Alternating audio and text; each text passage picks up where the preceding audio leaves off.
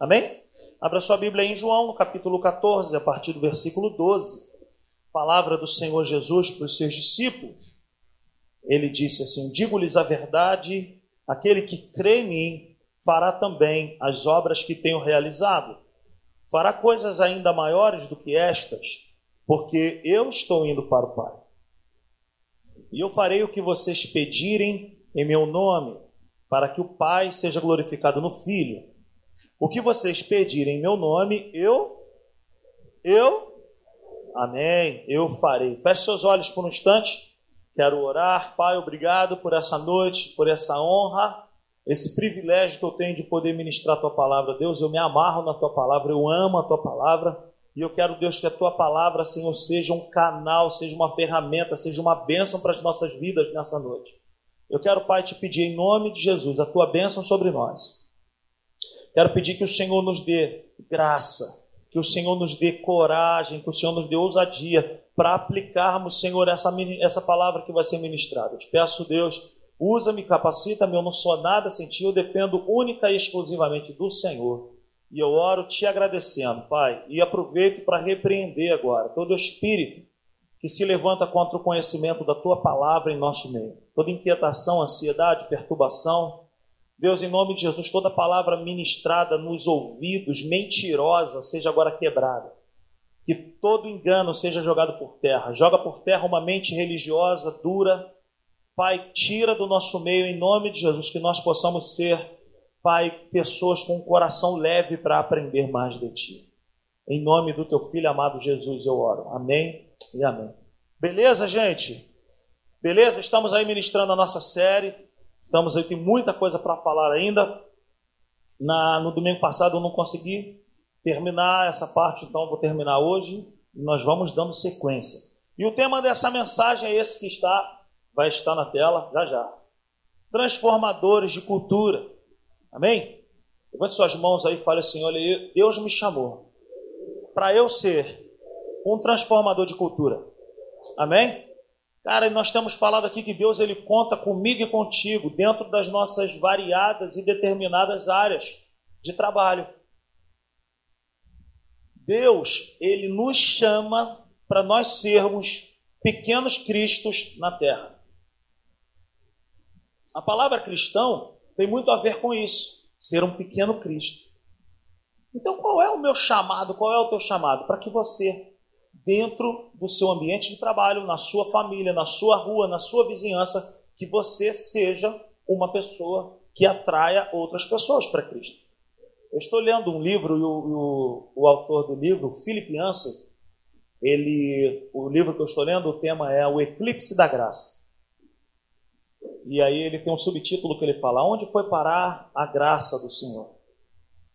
É, e ele conta que ele vive viajando o mundo inteiro em procura de igrejas que estão fazendo coisas diferentes.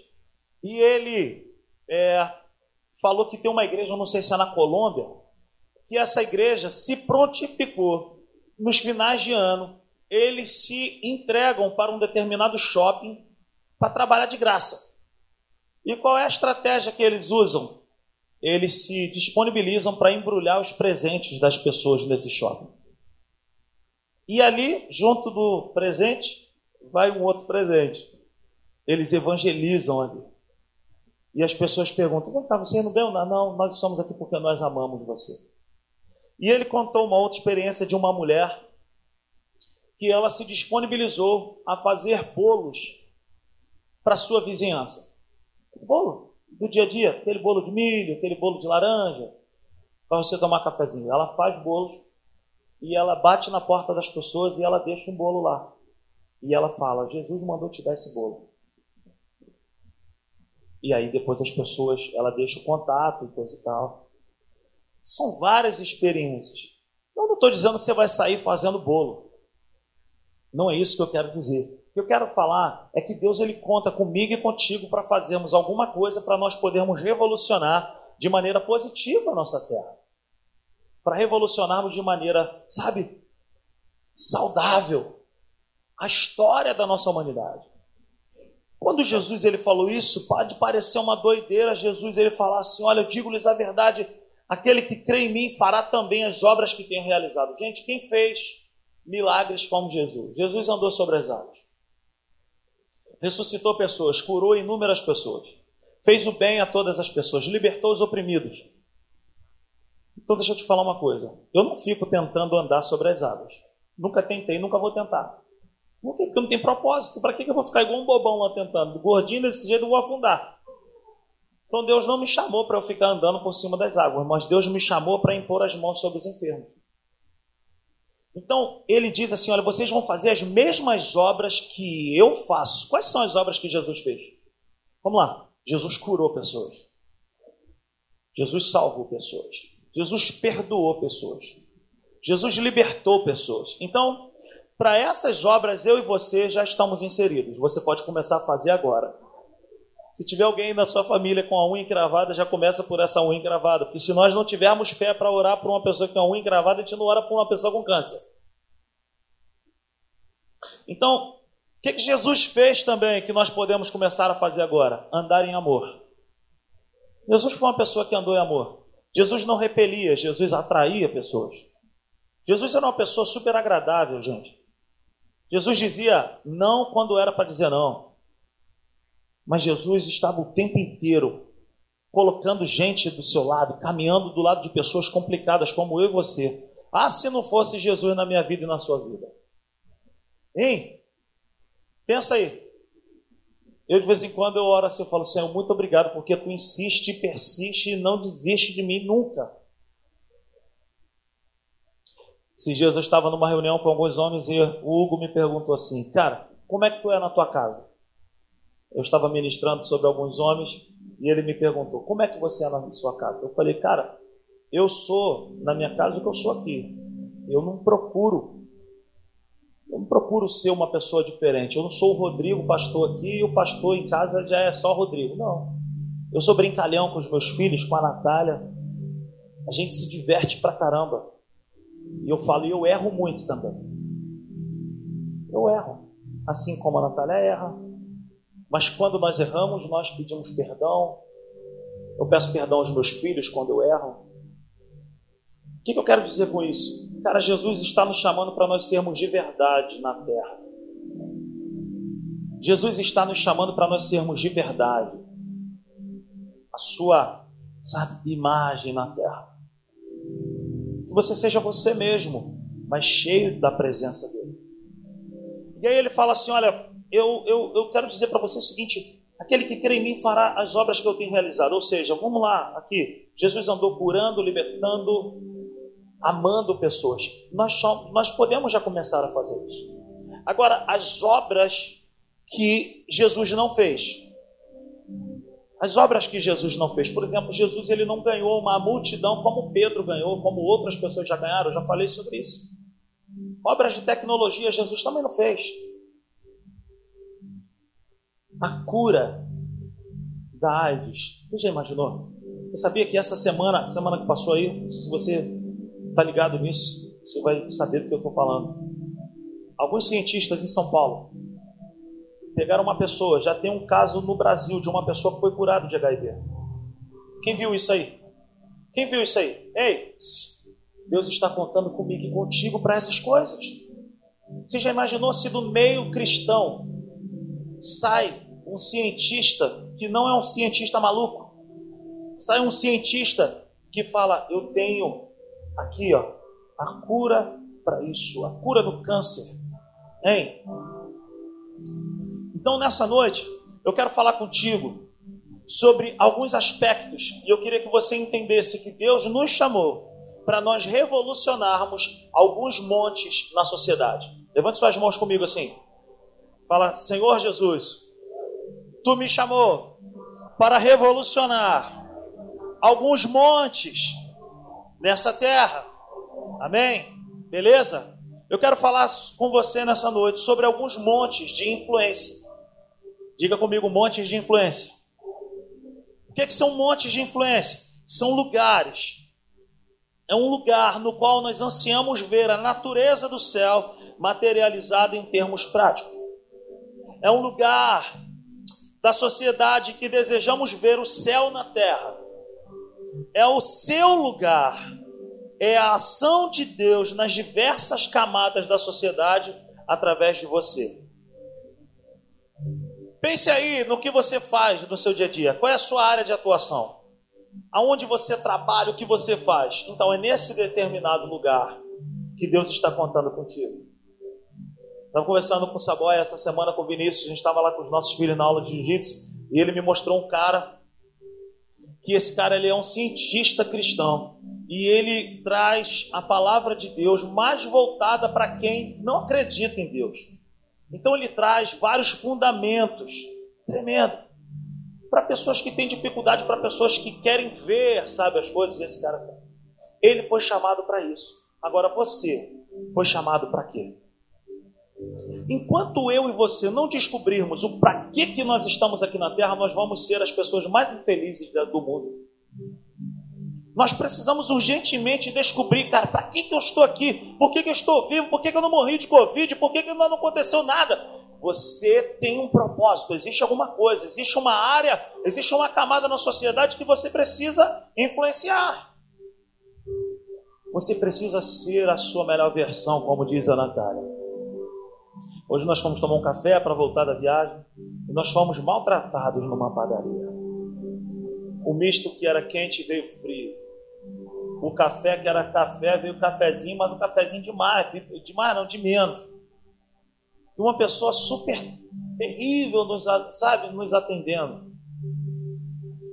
Ele não estava sendo a sua melhor versão. Eu andei um quilômetro e parei para abastecer. E aí veio um frentista um frentista sendo a sua melhor versão. Bom dia, o senhor aceita um cafezinho? Vou trazer para o senhor. Ele estava querendo me evangelizar, eu tenho certeza disso. Eu tenho certeza que ele estava querendo me evangelizar. E aí nós começamos a bater papo, e aí ele descobriu que eu, que eu sou pastor. E aí ele, pô, pastorzão, que benção, já chamou um amigo, começamos a bater um papo. E ali eu me senti super bem atendido. Esses dias eu fui comprar lâmpada em Caxias também, eu chamei o gerente da loja e falei, cara, esse cara é muito bom vendedor. Eu não sei se ele era crente, Patrícia, mas eu falei para o gerente dele, esse cara é muito bom. Então o que eu quero dizer? Cara, seja bom para Cristo na sua área de atuação. Como um fermento que nós falamos na semana passada. O fermento que é secreto, que não dá sabor na comida, mas que dá o crescimento no bolo. Seja você essa pessoa. Seja uma pessoa que seja agradável. Seja uma pessoa que seja, sabe, um imã que atraia pessoas para Cristo. Então eu quero falar sobre esses montes com você nessa noite. Me pergunta aí agora assim, Rodrigo, que montes são esses? Que montes são esses? O primeiro monte, eu quero dizer também, quero dar crédito a esse cara e tem me abençoado demais, que se chama Bill Johnson. Tenho aprendido demais com esse cara. E eu aprendi isso, tudo que eu vou falar aqui, eu aprendi com ele. Eu quero só replicar, quero trazer aqui para nós esse conhecimento. Montes de influência são áreas, camadas da sociedade que nós precisamos invadir e tomar, sabe, ao mesmo tempo que na marra, na marra no sentido de ter ousadia, mas sabedoria e doçura o primeiro monte que nós precisamos, sabe, é um monte da família. Nós, como igreja, eu e você, precisamos cultivar a nossa família. Nós precisamos que a nossa família seja um pedaço do céu. Sabe, não existem famílias perfeitas, eu sempre falo isso. Mas na visão do reino de Deus, as famílias elas devem se relacionar em amor.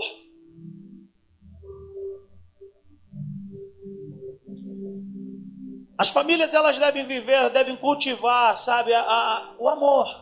O que, que é o amor? Amor é ser molengo? Amor é dizer sim para tudo e para todos? Não.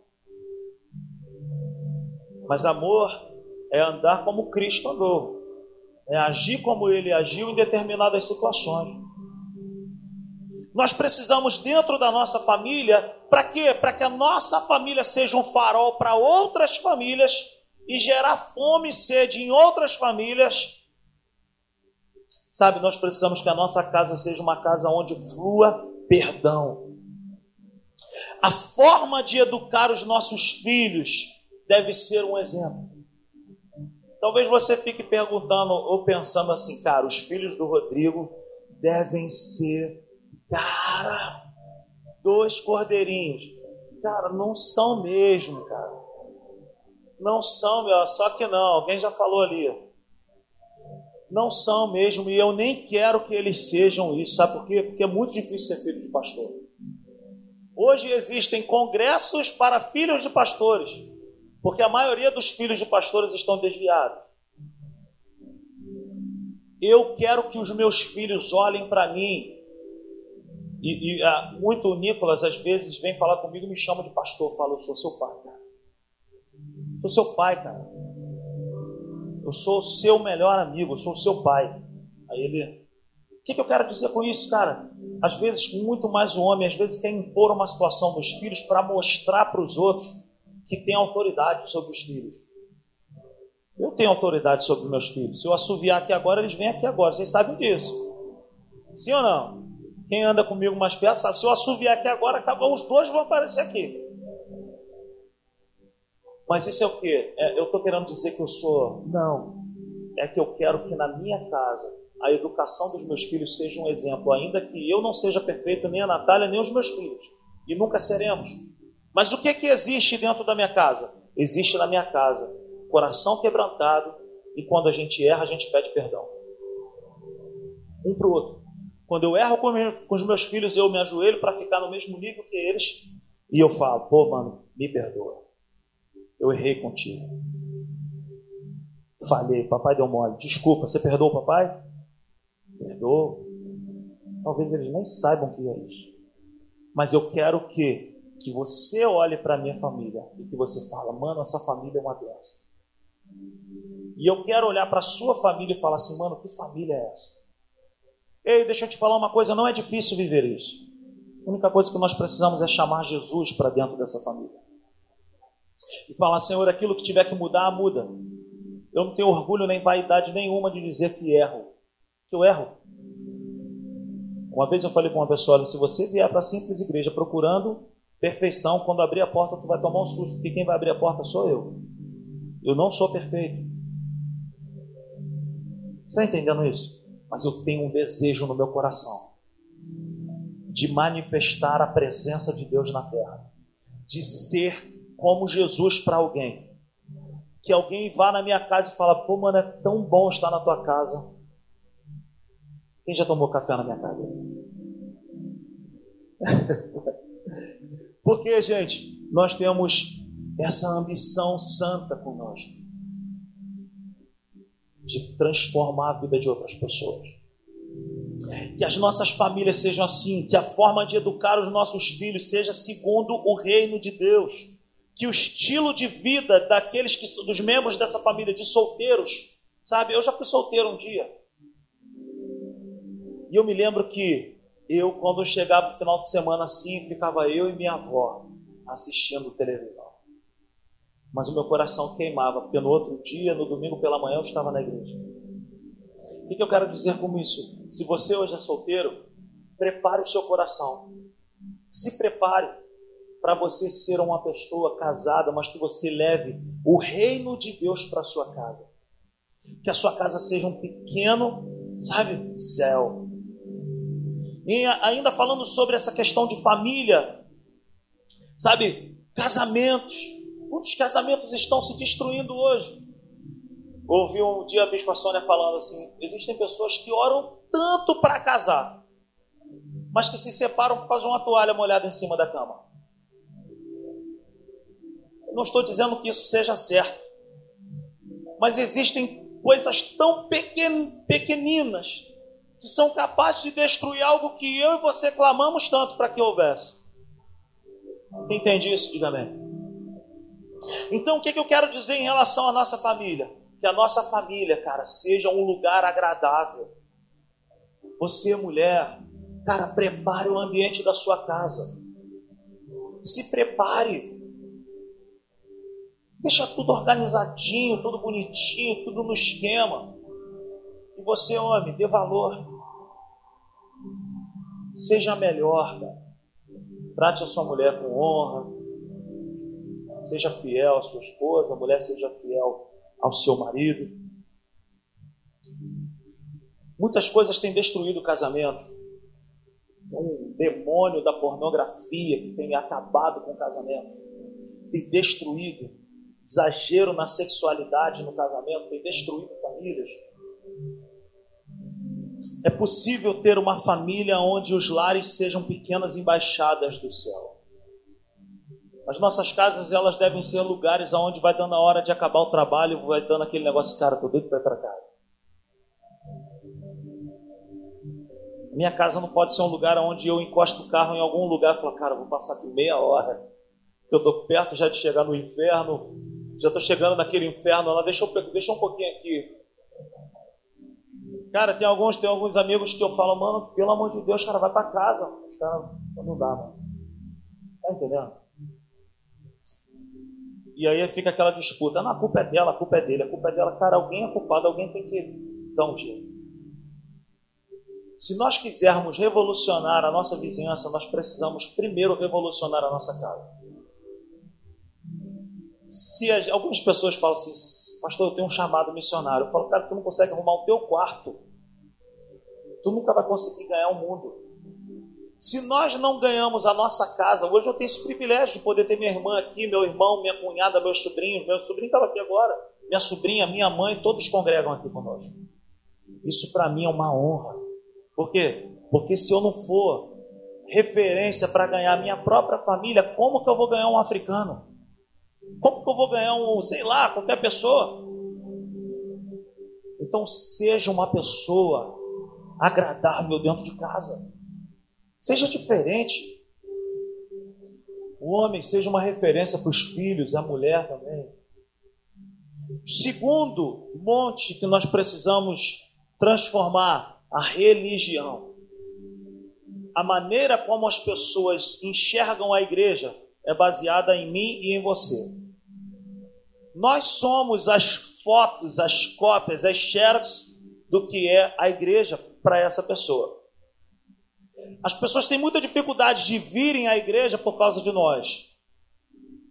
Porque se nós formos agressivos, chatos, se nós formos pessoas que não se dá bem com ninguém, o que essa pessoa mais quer é distância da sua igreja, porque quando ela chegar aqui, ela vai encontrar com a gente. As pessoas têm uma visão da igreja, e por isso que nós fazemos assim aqui diferente. Nós servimos um cafezinho, tem um lanchinho, tem a, a lembrança que nós damos para os visitantes. Por quê? Porque nós queremos que a igreja seja como Jesus, uma pessoa agradável.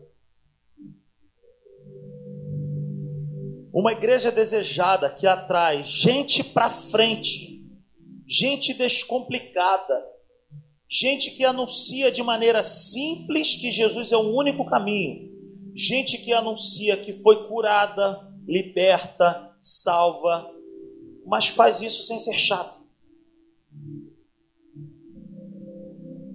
Cara, Jesus não era chato. Jesus, cara, Jesus, Deus do céu. Tem um historiador chamado Flávio José que ele viveu muito perto do, do, tempo que Jesus viveu. E ele fala que Jesus ele era uma pessoa que ele era agradável. As pessoas iam. Você já parou para imaginar que Jesus tirava as pessoas do emprego, gente? Jesus falava: O que, que tu é pescador? Vou te fazer pescador de homem, vem me segue. Não tinha proposta de salário, décimo terceiro. Não tinha lugar, eles não sabiam onde iam dormir. Mas eles foram. O que, que Jesus tinha? Jesus era uma pessoa agradável. Uma pessoa agradável. Seja uma pessoa agradável. Se você quiser ganhar a tua família para trazer para cá, para a igreja, seja uma pessoa agradável. Seja uma pessoa descomplicada, gente. Nós estamos cercados na. Tem muita gente complicada. Gente que implica por pouca coisa, gente que. Gente chata demais. Pelo amor de Deus. Gente que implica por pouca, pouca coisa. Jesus foi a pessoa que andou cheio de gente maluca do lado dele. Os que quiseram revolucionaram a humanidade.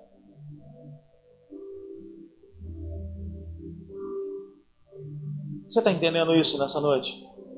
Cara, nós precisamos levantar hoje, agora, e revolucionarmos a nossa história, revolucionar a nossa família. Revolucion... Eu não sei o que, é que tem que mudar na tua casa. Eu não sei o que, é que tem que mudar lá. Você que vai saber. Eu sei o que, é que tem que mudar na minha. E Deus ele não vai enviar ninguém lá para mudar. É comigo e com a Natália, com os meus, meus filhos. Agora, dentro dessa área da religião, que é esse segundo monte, religião, cara, é comigo e contigo também. Como que as pessoas enxergam a sua igreja? Através de você. Se você é uma pessoa descomplicada, se você é uma pessoa agradável, se você é uma pessoa que sabe fazer o ambiente, que está nos lugares, mas os lugares não estão em você, essa pessoa vai falar assim: ah, eu vou na igreja dessa menina, eu vou na igreja desse cara, porque ele é gente boa demais. E o que é gente boa demais? É dizer sim para tudo? É participar de qualquer conversa? É dar risada de tudo? Não. Ser gente boa demais é ser como Jesus. Jesus era descomplicado. Eu canso de falar, se Jesus estivesse aqui, Jesus ia estar aqui como eu você, de calça, tênis, blusa. Quando acabasse o culto, ele ia chamar a gente para comer alguma coisa na praça. Se você chamasse ele para dar um rolê no final de semana, para ir à praia, ele ia com você, eu tenho certeza disso. Se você imagina um Jesus, um Jesus que quando que é tratado só pelo, pela estética, ah, esse cara é. Não. A Bíblia diz, cara, lá em Isaías, que ele não era de boa aparência, mas ele era desejado das nações. O terceiro monte que eu quero falar é o monte da economia. Nós precisamos, oramos por pessoas que tenham equilíbrio nessa área e que sejam levantadas nessa área para a nação, para as nações, para revolucionar a área econômica. Será que essa pessoa está aqui dentro? Pelo visto, não. O que, que eu quero dizer com isso? Pessoas que amam essa área e que vão se levantar para trazer uma revolução positiva para a nação dentro dessa área econômica. Pessoas que vão fazer concursos, pessoas que vão estudar.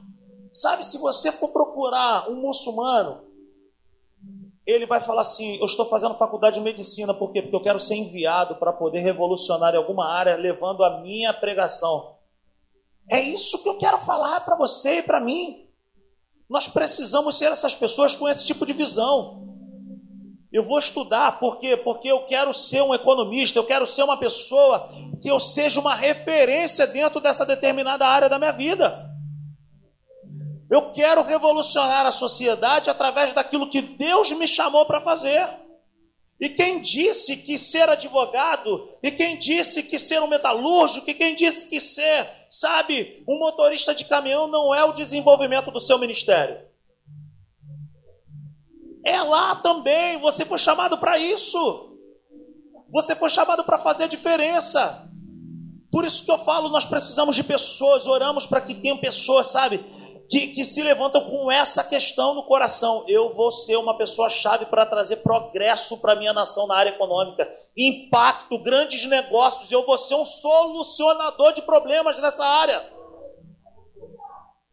grandes negócios, grandes oportunidades. Nós precisamos de pessoas apaixonadas por Deus e que se envolvam nessa área da economia para mostrar o reino de Deus dentro disso. Quem está entendendo isso? Me ajuda, pelo amor de Deus. Você está entendendo isso, cara? É lá no teu trabalho que o teu patrão está coçando a cabeça falando, não sei o que faço. Aí você fala assim, cara, eu sei. Eu sei. Eu e Bruno socorremos uma pessoa ontem à noite. Bruno não queria encostar no carro. O cara estava todo ensanguentado. Eu falei, Bruno, me ajuda aqui. O Bruno, eu não, esse cara está todo sujo. E de fato estava mesmo. E hoje nós tivemos contato com a funcionária dele. E ela está sendo um fermento dentro da casa dele, uma mulher de Deus. Se você estiver nos assistindo, Miriam, beijo no seu coração. E nós deixamos uma palavra de Deus com ela. e ela falando: ele precisa de salvação. Ela entendeu o que ela está fazendo para esse homem. Agora, se eu e você não entendermos que Deus nos plantou nesse determinado lugar para trazermos o céu para esse lugar, cara, esquece que o evangelho, o evangelho é poder de Deus, cara, para transformar, para melhorar. Então, põe a hora aqui para mim, por favor, por gentileza. O quarto monte que nós precisamos, a área da educação. Cara, eu não estou dizendo aqui, a minha irmã é da área de educação, a Tati é da área de educação. Tem mais alguém aqui que é da área de educação infantil, por exemplo? Mais ninguém? Era uma situação que nós orávamos muito aqui na Simples. Senhor envia, e Deus mandou uma enxurrada de mulheres da área de educação. Eu não estou dizendo que as pessoas agora vão entrar na sala de aula e vão falar assim: vamos falar hoje sobre português, abra sua Bíblia, abra seu caderno aí, olha, o Salmo 23. Não, não é isso que eu quero falar.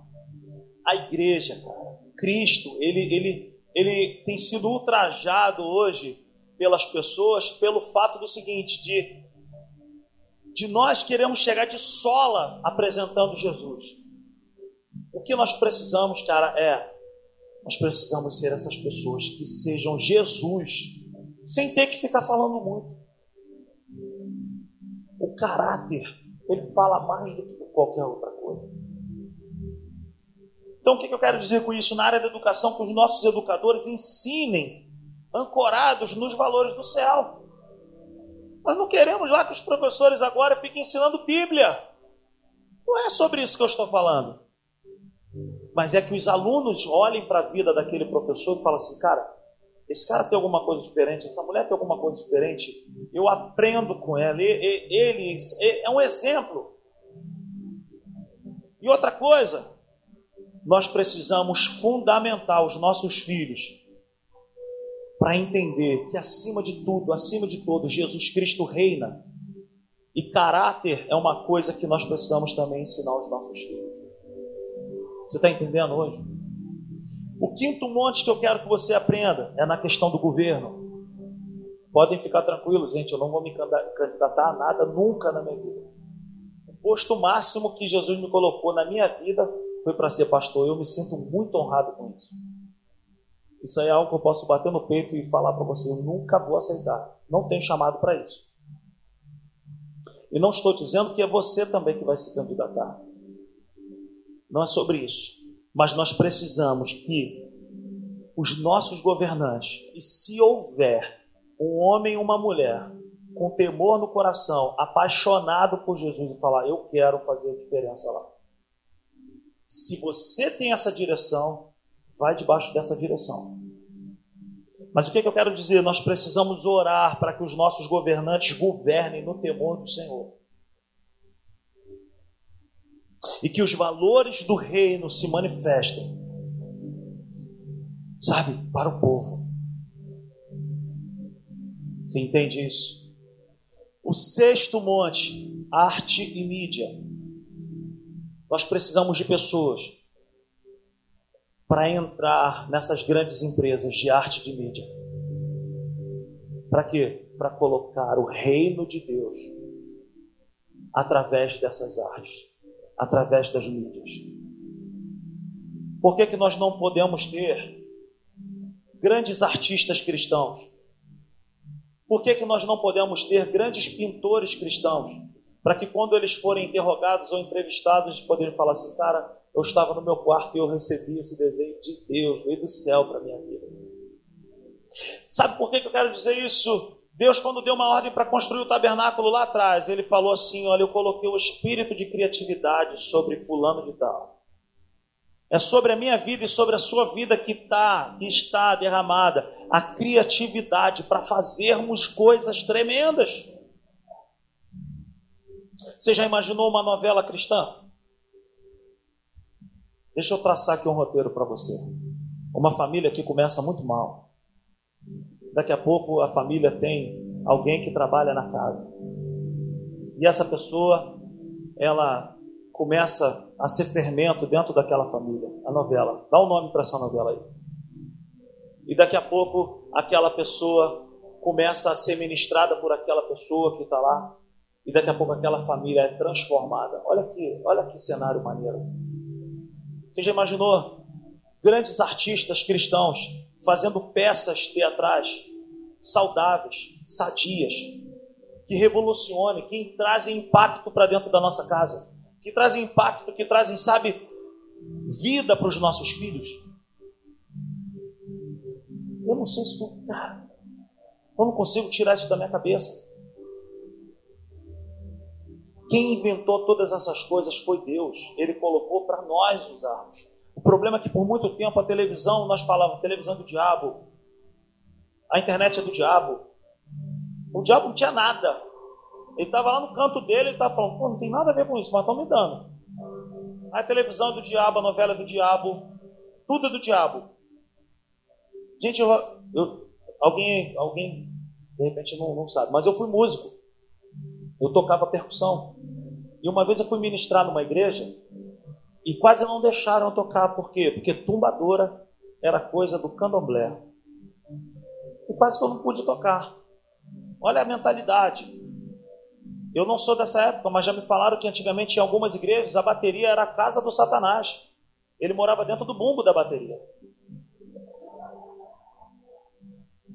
E a guitarra era a sua gargalhada. Então o que, que acontece? O que que, o que que aconteceu? A televisão é do diabo, a internet é do diabo. Aí ele falou, cara, então é meu. E aí ele foi colocou a mão dele lá. E realmente hoje existem muitas coisas que você vê nitidamente a ação dele. Mas por quê? Porque a igreja se retirou. E é a igreja que tem que entrar em ação. Aleluia. Ciência e tecnologia é o nosso sétimo monte.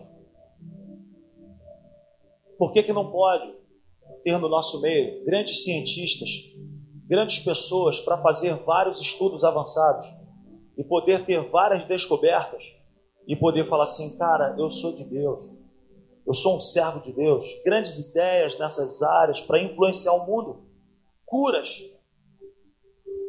Isso glorifica a Deus. Você está entendendo isso? O sétimo monte é esse: ciência e tecnologia. O oitavo monte não existia até agora, eu coloquei ele. O Bill Johnson não falou isso. Mas eu falei na inauguração aqui do templo: esportes. Ninguém para para ouvir o Ribamar do Vasco. Por quê? Quem não faz gol. Mas todo mundo para para ouvir o Messi, para para ouvir o, o Cristiano Ronaldo, você consegue entender o que eu quero te dizer? Você já imaginou uma pessoa, um filho meu, um filho teu, criado, cheio do Espírito Santo, se tornando um grande atleta do jiu-jitsu, se tornando um grande atleta do futebol, do basquete, e ele, esse cara, ser uma pessoa super agradável, não é simplesmente aquele cara que levanta a camisa quando fala, faz gol faz Jesus, não é levantar a camisa e falar Jesus, é viver Jesus. As pessoas olharem para esse cara, esse cara faz muito gol, esse cara é artilheiro, esse cara ganhou tudo, esse cara esse aqui. Qual é o segredo? Cara, o segredo é a minha vida com Cristo. Nós entrevistamos aqui alguns meses o Felipe Santos, que joga no Maribor, da Eslovênia. Tá? Pô, cara, foi, foi uma benção, né? Aquele, foi benção demais. E, cara, quando voltou o campeonato lá, ele tem sido assim, avassalador, ele está arrebentando lá. E quando vão perguntar alguma coisa para ele, ele não sabe falar outra coisa. Ele transpira Cristo. A vida dele é Jesus purinho. O que, que eu quero dizer com isso? Não tem pecado, não tem problema nenhum de sair ao que, daqui do nosso meio alguém para ser um atleta de alto rendimento e poder manifestar o reino de Deus. Mas também é possível que saia aqui do nosso meio grandes pessoas, grandes manicures, grandes pessoas que fazem bolo, advogado, metalúrgico, churrasquinho. Nós temos o DNA dentro de nós, de Deus, para darmos certo. O que, que eu quero dizer com isso, gente? Nós nascemos para dar certo. Eu quero te apresentar uma pessoa nessa noite. Quero te apresentar, sabe, uma, uma pessoa que entendeu perfeitamente isso. Abra sua Bíblia comigo, em Gênesis, primeiro livro da Bíblia, Gênesis, capítulo 39, perdão, 37. Gênesis 37. A partir do verso 1, está escrito assim: Jacó habitou na terra de Canaã, onde seu pai tinha vivido como estrangeiro. Esta é a história da família de Jacó. Quando José tinha 17 anos, pastoreava os rebanhos com seus irmãos.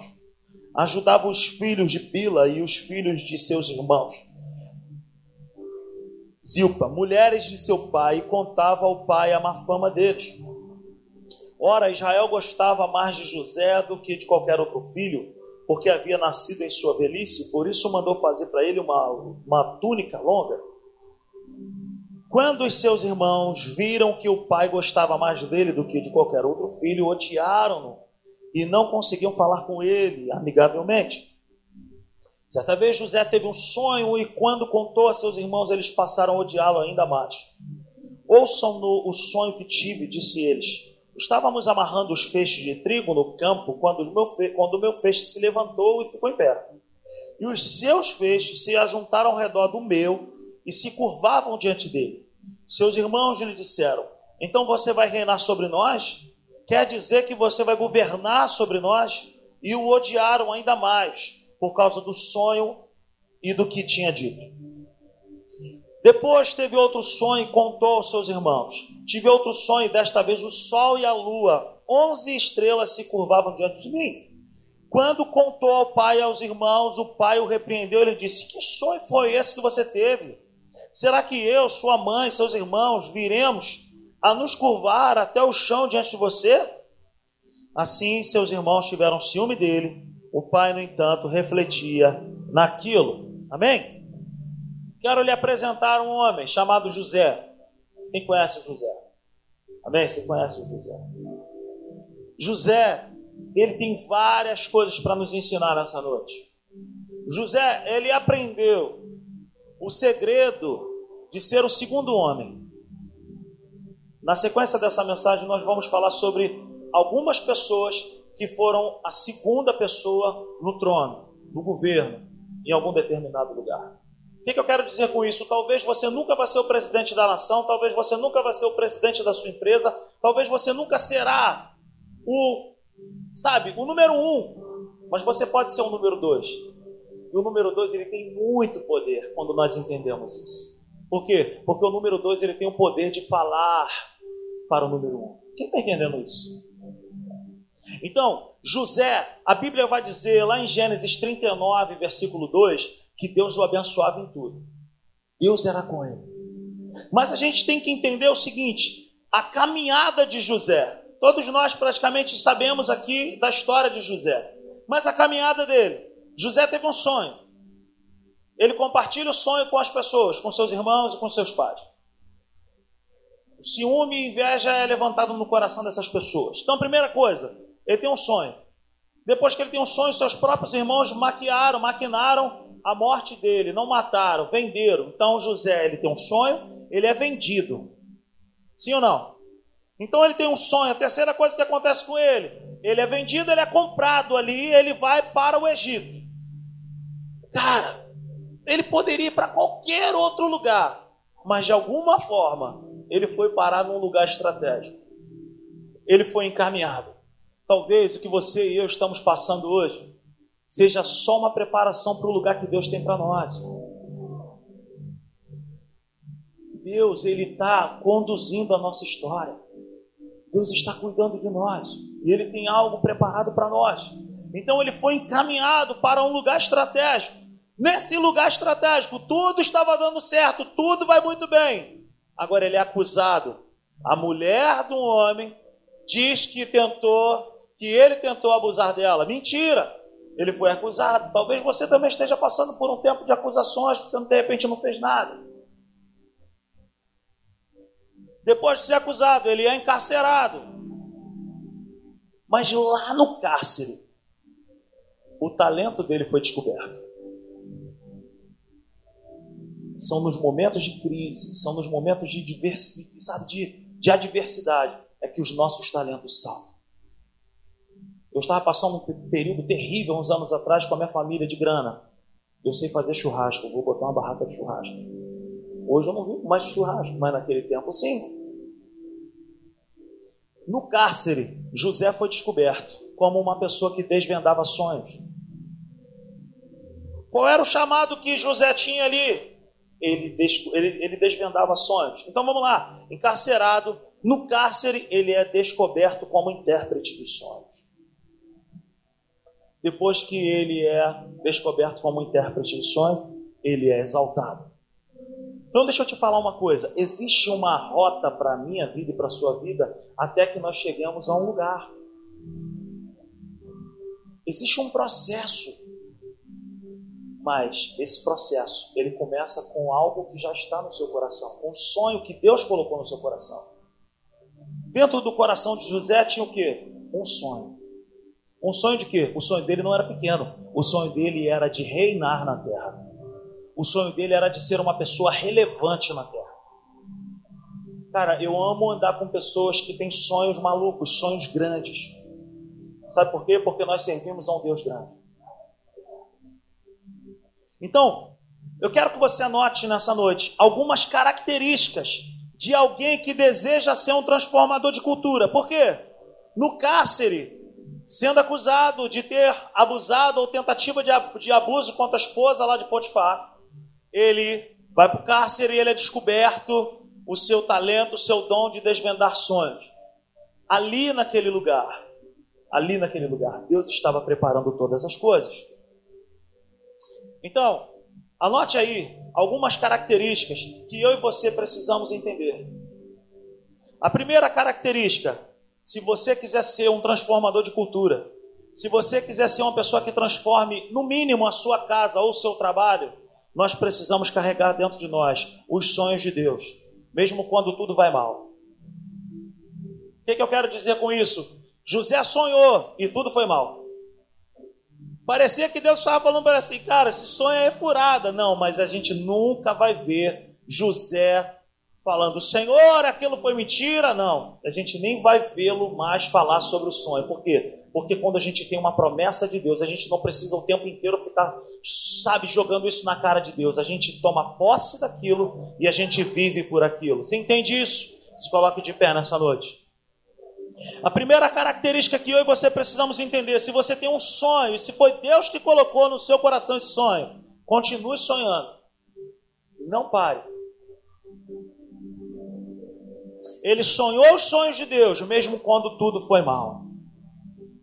Por quê? Porque ele sabia que quem tinha colocado dentro dele foi o próprio Deus.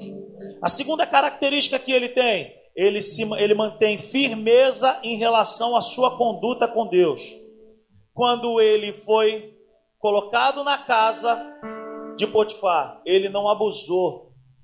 Ele não usou da sua posição para pisar em ninguém, muito menos abusar da mulher.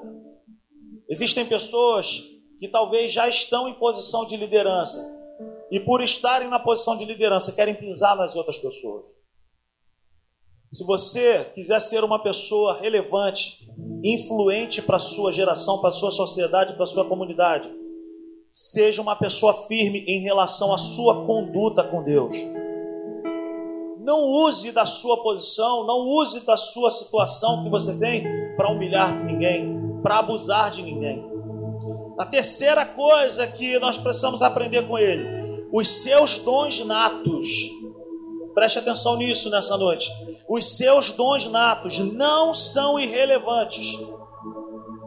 Aquilo que você sabe fazer com maestria pode ser aquilo que vai te colocar lá em cima para revolucionar alguma camada da sociedade. Pense aí agora no que, você faz de melhor. Talvez você seja uma pessoa muito articulada, fala muito bem. Talvez você seja uma pessoa que cozinha muito bem. Talvez, sei lá, existe algo que Deus colocou no seu coração que não é só para você, mas é para mudar a vida de alguém. Então os seus dons natos não são irrelevantes, você não os tem à toa. mas esses sonhos te conduzirão ao seu lugar de destino. Eu sempre tive vontade de ser pastor. Eu fui ordenado, eu fiz seminário, isso, eu cavei o coração de Deus, por quê? Porque eu queria viver isso que eu estou vivendo hoje.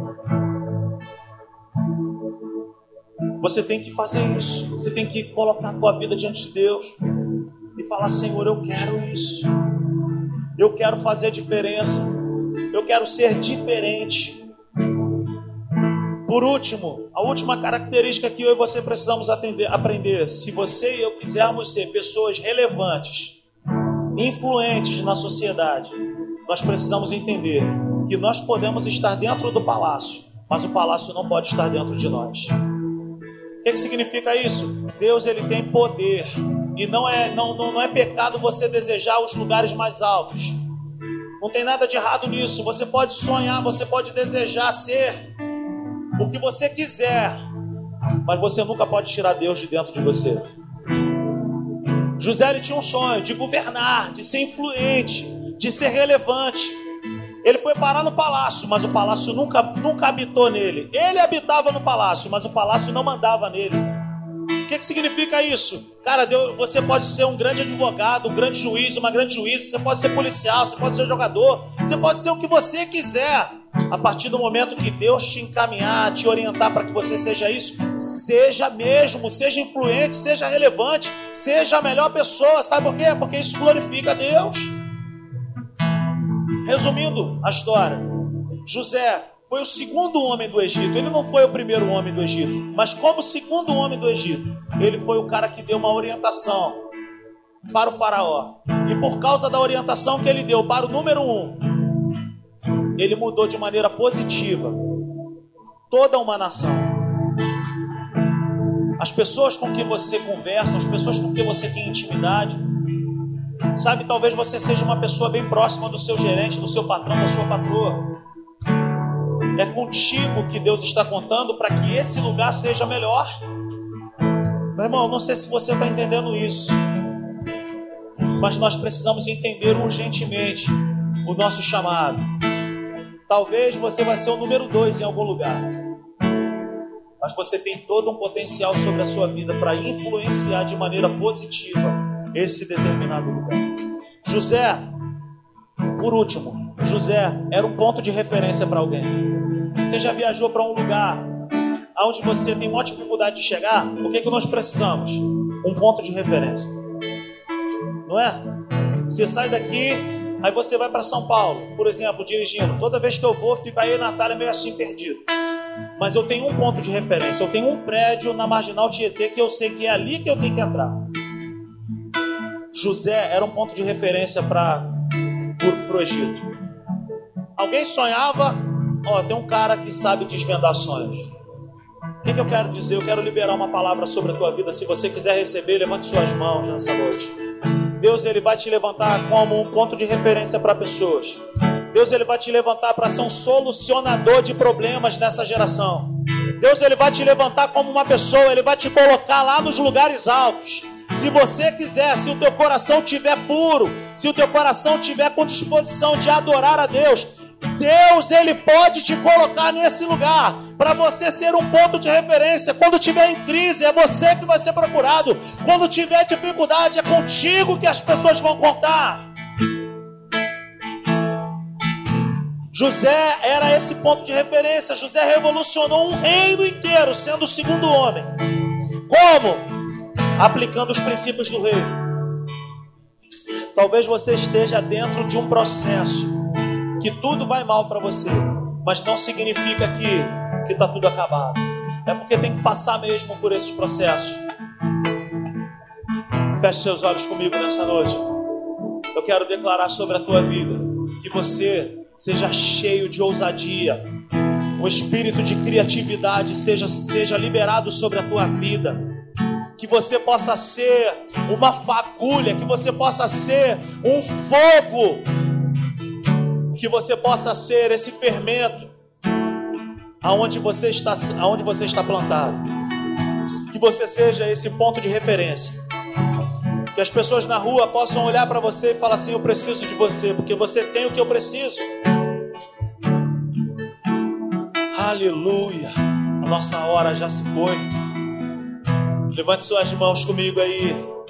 Pai, muito obrigado por essa noite. Nós queremos ser uma igreja, Senhor, pioneira, revolucionária. Nós queremos ser pessoas que causam, Senhor, impacto na nossa geração. Conta conosco, Senhor. Tira-nos, Senhor, do lugar de conformismo, de comodidade, da preguiça, do medo, da inconstância. Tira-nos, Senhor, desse lugar. Levanta esse povo, Deus. Levanta, Senhor, esses homens e mulheres para serem plantados aonde o Senhor deseja, para causarmos, Senhor, uma revolução positiva, para colocarmos a nossa nação de cabeça para cima. Senhor, conta conosco. Aleluia, aleluia. Que a graça do Senhor Jesus, o amor de Deus o Pai, a comunhão e a consolação do Espírito Santo seja sobre a minha vida, seja sobre a tua vida. Aleluia. Vai em paz, que o Senhor te abençoe. Nós somos teus meninos.